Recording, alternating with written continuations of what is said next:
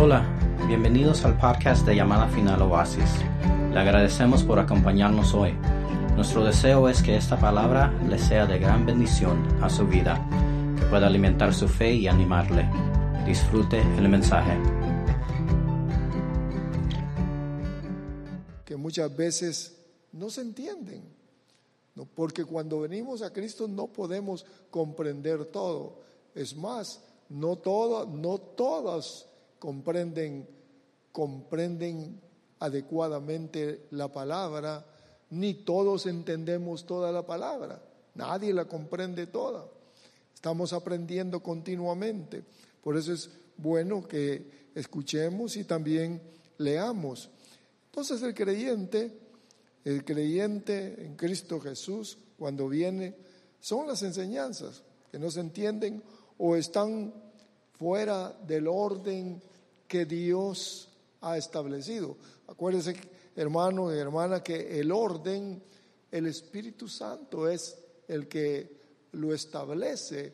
No nos dice ahí, esto sigue después y esto después y así sucesivamente. No, de tal manera de que, de que necesitamos comprender. Y este pensamiento es bien notable en, en el ambiente cristiano. ¿Es Dios severo o Dios es amor? Piense un momentito para contestar. ¿Cómo, qué clase de Dios tiene usted en su corazón?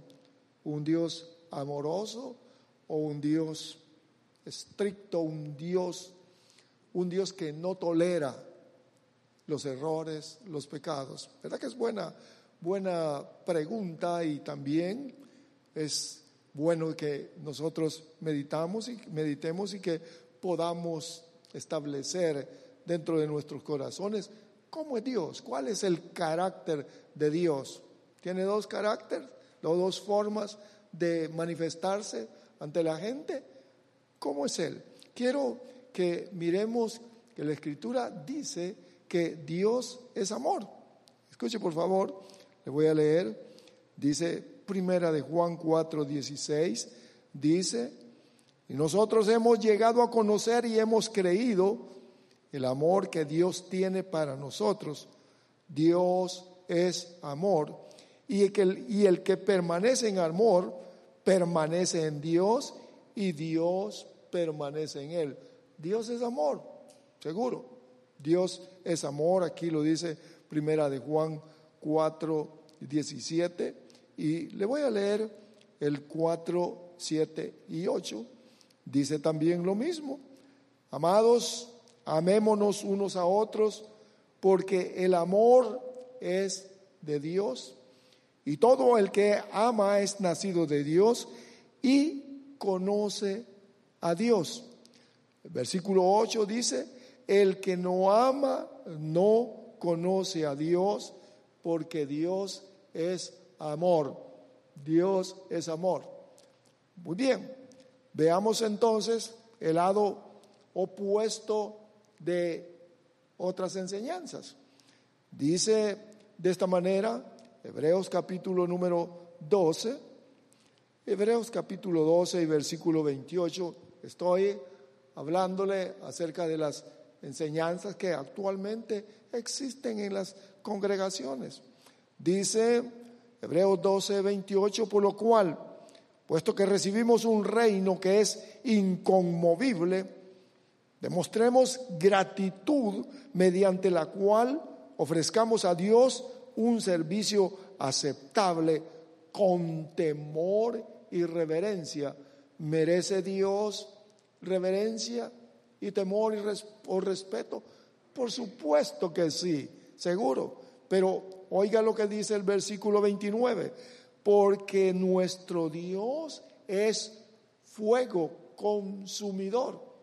Nuestro Dios es fuego consumidor. Y me llamó la atención porque en el libro de Isaías capítulo 33 y versículo 14, escuche lo que dice por un momento, aterrados están los pecadores en Sión, el temblor se ha apoderado de los impíos ¿quién de nosotros habitará con el fuego consumidor? ¿Quién?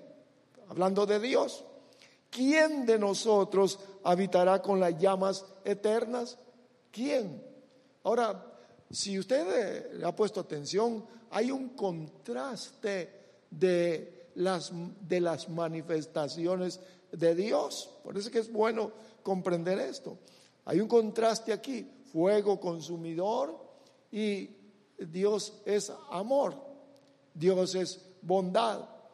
Ahora, observemos que estas dos enseñanzas son dos posiciones en las predicaciones y en alguna de estas dos está usted que está viendo en esta hora o ha comprendido un poquito más y entonces usted puede hacer la diferencia entre una y otra. Pero quiero que miran, miremos que algo hay en el corazón, algo tiene usted en el corazón, si Dios es amor o si Dios es fuego consumidor, y eso, las enseñanzas, el conocimiento, forma el carácter dentro del corazón y así nos vamos a comportar.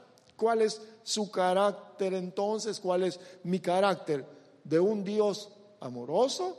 Amén, puede decir, ¿verdad? O un Dios consumidor, porque ya se lo dije, esto lo escuchamos continuamente.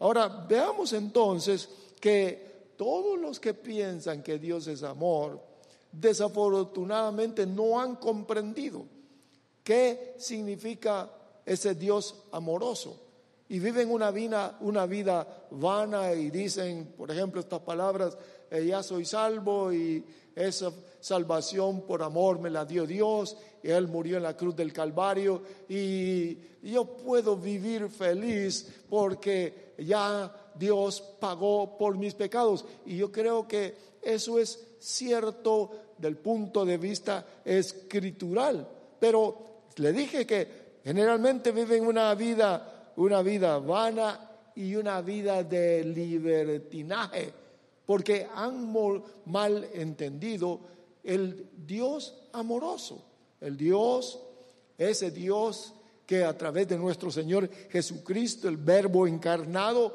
murió en la cruz del Calvario, demostrando su amor por usted y por mí. Pero realmente Aceptar ese Dios amoroso quiere decir que su amor nos, nos permite vivir una vida libre o una vida de pecado. Usted me va a decir, no, por supuesto que no. Entonces no se ha comprendido, porque esto es lo que miramos.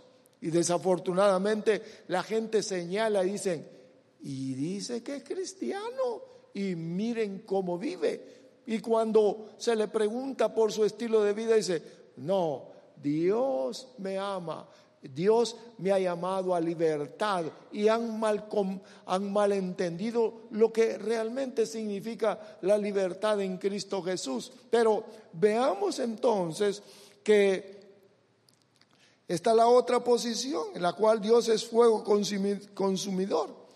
Esta lleva a la gente a vivir una vida temerosa, una vida de constante temor porque piensan que Dios los va a castigar por cualquier error, por cualquier situación y entonces se aíslan y viven amargados porque porque cometen muchos errores y no los pueden vencer.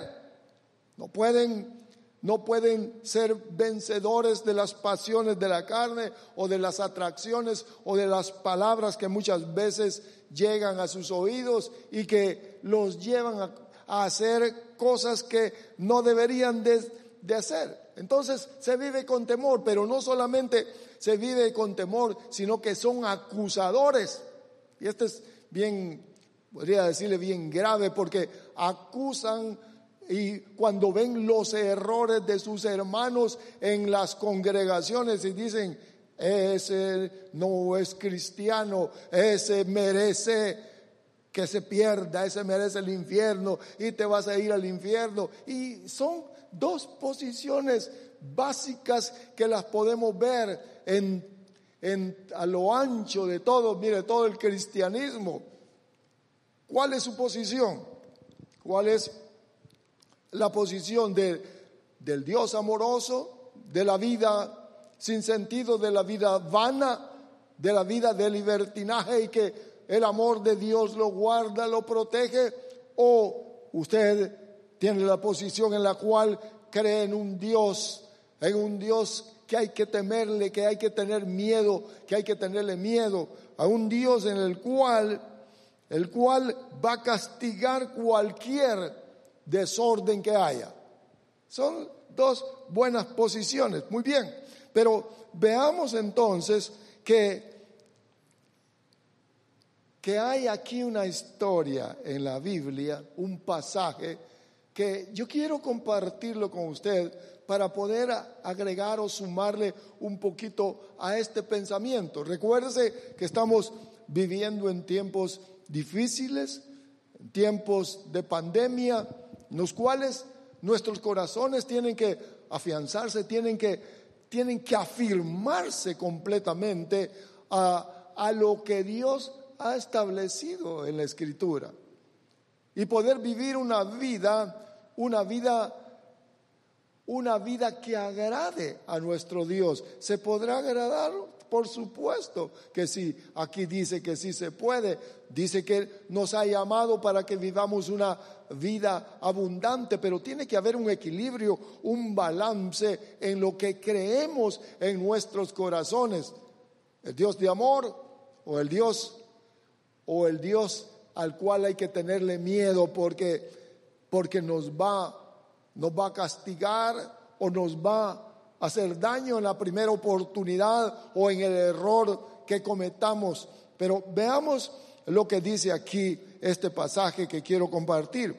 Evangelio de San Juan, quiero que usted lo anote si es posible. Evangelio de San Juan capítulo 8 y el versículo número 3 dice aquí la escritura, habla de una mujer, es un pasaje conocido de una mujer que la llevaron a los pies de nuestro Señor Jesús porque la habían encontrado en el hecho del adulterio. Dice aquí, y por la mañana, Evangelio de San Juan capítulo 8 y versículo 2, vino otra vez al templo y todo el pueblo vino a él y sentándose, dice que les enseñaba. Pero ahí estaba en el templo. Entonces los escribas y los fariseos, los escribas, los doctores de la ley, los enseñadores de la ley y los fariseos, aquella secta que observaba la ley de Dios, que eran muy estrictos en la ley de Dios, dice que le trajeron a una mujer tomada en adulterio y la pusieron en medio. Es decir, que estos hombres estaban vigilando sin duda a la mujer porque no la encontraron en la calle. Se refiere al adulterio, al acto sexual ilícito que no le correspondía. Esta mujer no era su marido, no era su esposo con el cual estaba acostado. Ahora la llevan delante de nuestro Señor Jesús, dice allí, versículo 3, y la pusieron en medio y le dijeron, maestro, esta mujer ha sido tomada o encontrada en el acto mismo del adulterio. Aquí no hay ningún chisme, no nos contaron ni nada, sino que nosotros la traemos porque la encontramos infragante y la encontramos violando la ley establecida, la ley que Moisés nos dio a cada uno de nosotros. Mire lo que dice la escritura, maestro, fue tomada en el acto mismo y dice el versículo 5, y en la ley Moisés nos mandó apedrear a las tales. O sea, de que ahí no había, mire hermanos, Qué, qué situación más, más delicada podríamos decir hoy en la, en la actualidad y cómo se necesita actualmente el consejo divino la- el conocimiento divino, la sabiduría divina para poder abordar tantos, tantos hechos que, que hacemos o que hace la gente. Y ahí está entonces, le dijeron al Señor, Moisés nos dijo que la apedreáramos, ahí está en la ley, usted lo encuentra en Levítico, Levítico capítulo número 10, ahí encuentra usted la ley, pero en la ley dice que al hombre y a la mujer. Sin embargo, aquí llevan solo a la mujer. Dice entonces, tú pues, ¿qué dices? Oiga, qué interesante. Qué interesante porque le dicen al Señor, dice el versículo 6, mas esto decían tentándole para poder acusarle. O sea que ellos venían, venían con el propósito de matar a, a la mujer porque la encontraron en, en el adulterio o, y ya sabe que el adulterio está conectado con la apostasía. La apostasía es una rebelión en contra de la verdad y dice aquí que, que ellos querían matar a la mujer, pero al mismo tiempo, miren la astucia, querían acusar a nuestro Señor Jesús por haber, por su opinión con respecto a aquello. Es la situación bien delicada. Tú pues, ¿qué dices? Ellos decían tentándolo para acusarle, pero Jesús dice que inclinado hacia el suelo, escribía en tierra con el dedo como si no los oyera. Estaba escribiendo en la tierra.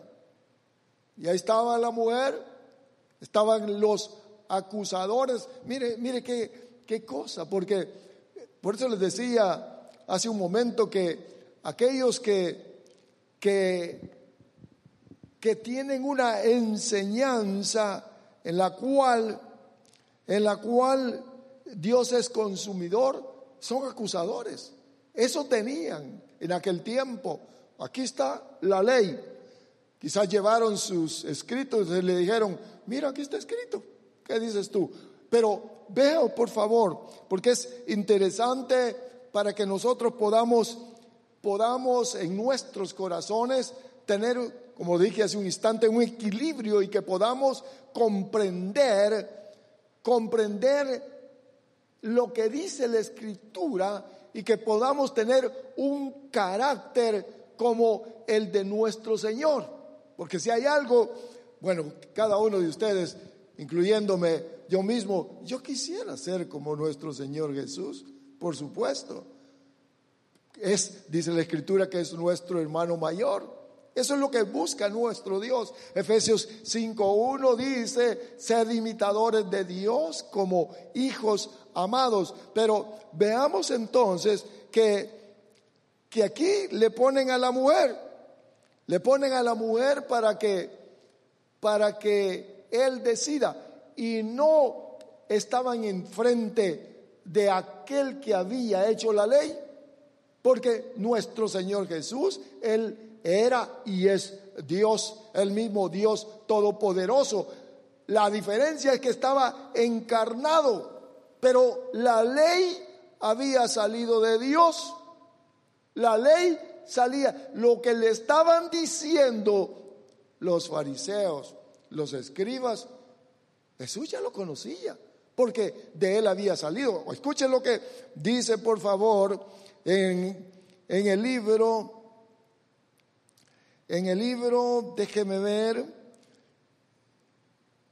en el libro de Colosenses, vamos al libro de Colosenses por un momento, libro de Colosenses capítulo 1 y el versículo número 16 dice de esta manera, porque por él fueron creadas todas las cosas, las que hay en el cielo y las que hay en la tierra visibles, invisibles, sean tronos, sean dominios, sean principados, sean potestades, todo fue creado por Él y para Él.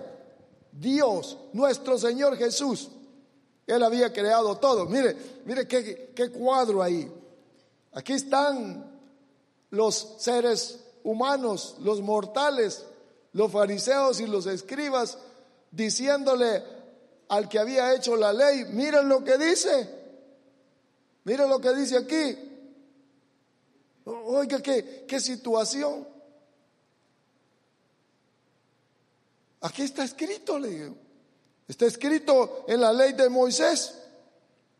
Está violado la ley. Es adulterio. Ese fue un encuentro de la ley, de la ley que presentaban los hombres delante de él, pero también de la bondad de, Dios. Y este es el, el punto que yo quiero que ustedes, usted y yo observemos, porque la bondad y la severidad se pueden manifestar en un mismo Dios. Bondad y severidad. Vea lo que dice, por favor. Vea, escuche, escuche lo que dice el libro de Romanos capítulo 11, versículo número 32, 32.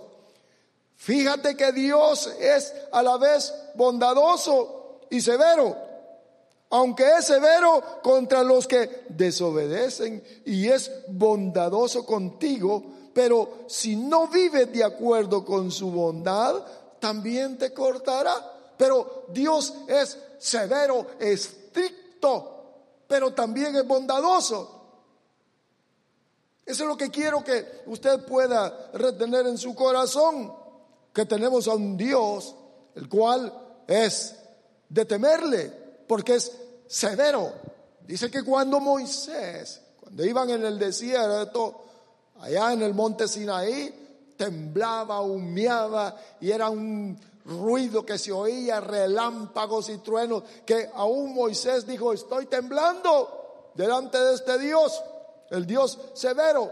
Pero cuando se manifestó ese Dios en Jesús, lo vieron de otra manera y se confundieron. No lo recibieron. No recibieron la bondad de Dios. Igual en este tiempo, muchos no quieren recibir la bondad, sino que quieren la severidad de Dios. Pero por eso es que le estoy leyendo esta historia de la mujer hallada en adulterio. Vamos nuevamente al pasaje y dice, dice aquí, pasaje de, de libro de Juan 8, 8, 13 en adelante, dice que nuestro Señor escribía en el suelo, con la mujer al centro y ellos a un lado, diciéndole que la habían encontrado. ¿Qué dices? Y ahí estaban insistiendo, ¿qué dice? Y él solamente escribía. Aquí no dice la escritura qué es lo que escribía, pero Veamos lo que dice seguidamente, pero dice el versículo 7, y como persistían en preguntarle, se enderezó y les dijo, el que de vosotros esté sin pecado, sea el primero en arrojar la piedra contra ella. Les digo, apedréela. Si ustedes están, si ustedes están seguros que ella merece morir, apedréenla, aquí les digo. Pero, oiga lo que dice, ¿tienen ustedes pecado? ¿Tiene alguno de ustedes pecado? Luego dice, se volvió a inclinar hacia el suelo y escribía en tierra. No les estaría escribiendo los mandamientos que ellos violaron o estaban violando pero que se escondían porque el ser humano siempre se esconde, sus faltas y cree que nadie se da cuenta. Pero Dios, usted sabe que Dios lo sabe todo. Dice aquí que escribía en el suelo, pero cuando ellos oyeron la voz del Señor, y esto es lo que es, muy eh, muy relevante, dice, y oliéndolo ellos, redarguidos allá adentro, acusados en sus corazones por su conciencia, por el conocimiento que ellos tenían, porque esa es la conciencia de cuántas veces habían violado los mandamientos que quizás nuestro Señor estaba escribiendo ahí en la tierra. Y ellos los miraban. Oiga, oiga el encuentro, el encuentro con, con el Dios bondadoso con nuestro Señor Jesucristo, con la gracia divina. Dice que oyéndolo ellos, redarguidos por su conciencia, salieron uno a uno, comenzando los más viejos hasta los postreros. Los más viejos tenían más pecados, tenían más cosas ocultas, no los habían descubierto por eso que no los habían apedreado, pero ellos merecían también, según la ley, ser apedreados. Y por eso que dijeron, mejor que digan aquí se fue y no aquí murió. Se fueron, oyendo los redarguidos por su conciencia, salieron uno a uno, comenzando los más viejos hasta los más postreros, y quedó solo Jesús y la mujer que estaba en medio. Ahora una pregunta. ¿No merecía ella que la mataran según la ley de Moisés? Por supuesto que sí. Ya merecía que, la, que merecía morir, apedreada, por apóstata, por adúltera. Seguro que sí. Pero dice que, dice aquí entonces, versículo número 10, y enderezándose Jesús y no viendo a nadie sino a la mujer, le dijo, mujer, ¿dónde están los que te acusaban? Y ahora quiero que usted observe qué interesante esto. Porque la ley de Dios es santa. Acusa, demanda, castigo. Ningún hombre, nadie puede cumplirla. Absolutamente nadie. Por eso es que aquellos mejor se fueron. No fuera que alguien se, hubiera se pudiera levantar y los apedrear a ellos también. Le hablo a ustedes, estimados hermanos, que a veces quieren ser tan estrictos con otros, pero no en sus propias vidas. Recuerden que estamos viviendo tiempos en los cuales debemos afirmar nuestros pensamientos y tener una claridad de cuál es el verdadero mensaje en el que debemos de atesorar en nuestros corazones. Y dice aquí que se enderezó Jesús. Se fueron todos y no viendo a nadie sino a la mujer le dijo, mujer, ¿dónde están los que te acusaban? ¿Por qué no te mataron si, si si merecías que te mataran. Mire, ninguno te, con, ninguno te condenó. Acuérdense que la, la condena lleva el castigo. Era imprescindible, era necesario que muriera. Sin embargo, todos se fueron, porque todos estaban manchados, todos estaban sucios, y ella dijo, ninguno, Señor, pero yo quiero que usted observe aquí. Dice el versículo 11, ninguno, Señor, entonces Jesús le dijo, ni yo tampoco te condeno, no te voy a condenar. Y le dijo, vete, pero aquí está lo importante que yo miraba en este pasaje, vete y no peques más. Es por eso nuestro Dios en su bondad tolerante o, o le gusta que su pueblo, que sus hijos pequen y él se hace el desentendido. No, por supuesto que no.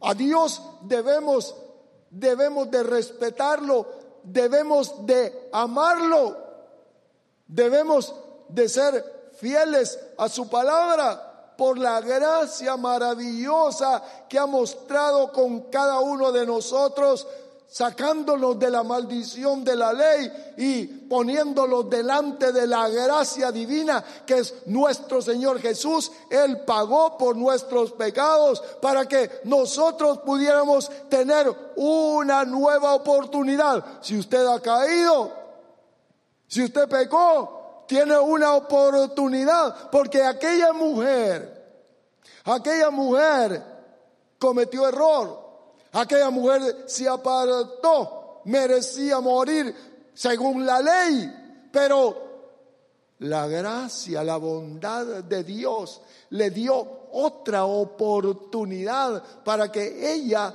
pudiera ser restaurada. No le dijo, vete con el, vete con el que es con, con quien estabas y no te preocupes si te vuelven a agarrar y te traen para acá, eh, yo los vuelvo a, los vuelvo a redarguir para que se vayan y tú vives feliz. No le dijo así. Vete y apártate. Arrepiéntete. Si usted ha caído, si usted ha cometido error, hay oportunidad. Porque, pues este es el carácter que a veces no comprendemos en las escrituras y los corazones están más prestos para poder para poder tirar la piedra, para poder destruir. Cuando que nuestro Señor Jesús no hizo eso.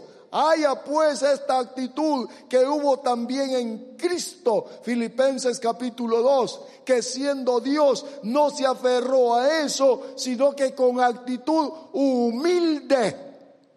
Eso es lo que la iglesia tiene que tener en este tiempo. Ahora yo quiero que observemos que Israel no comprendió la bondad. Los grupos religiosos no entendían la bondad, la bondad de Dios, la gracia que fue introducida por nuestro Señor Jesús. No, no la recibieron, no la recibieron. Ahora, les dijo la realidad, el que no tenga pecado. No tienes pecado.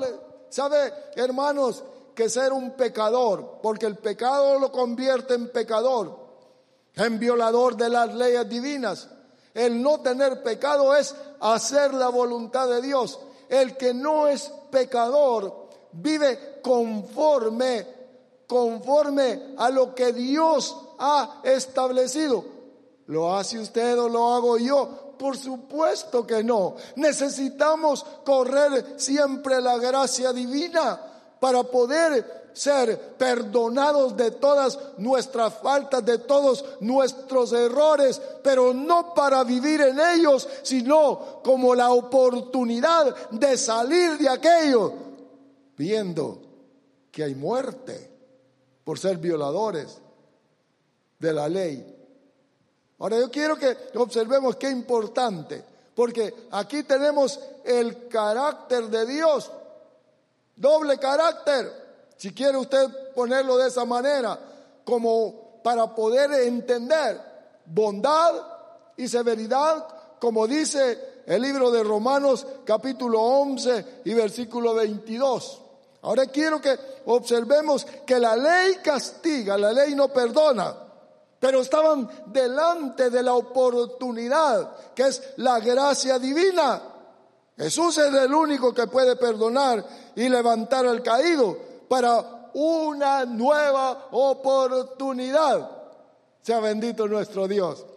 Y quiero, quiero antes de terminar decirle unas palabras más.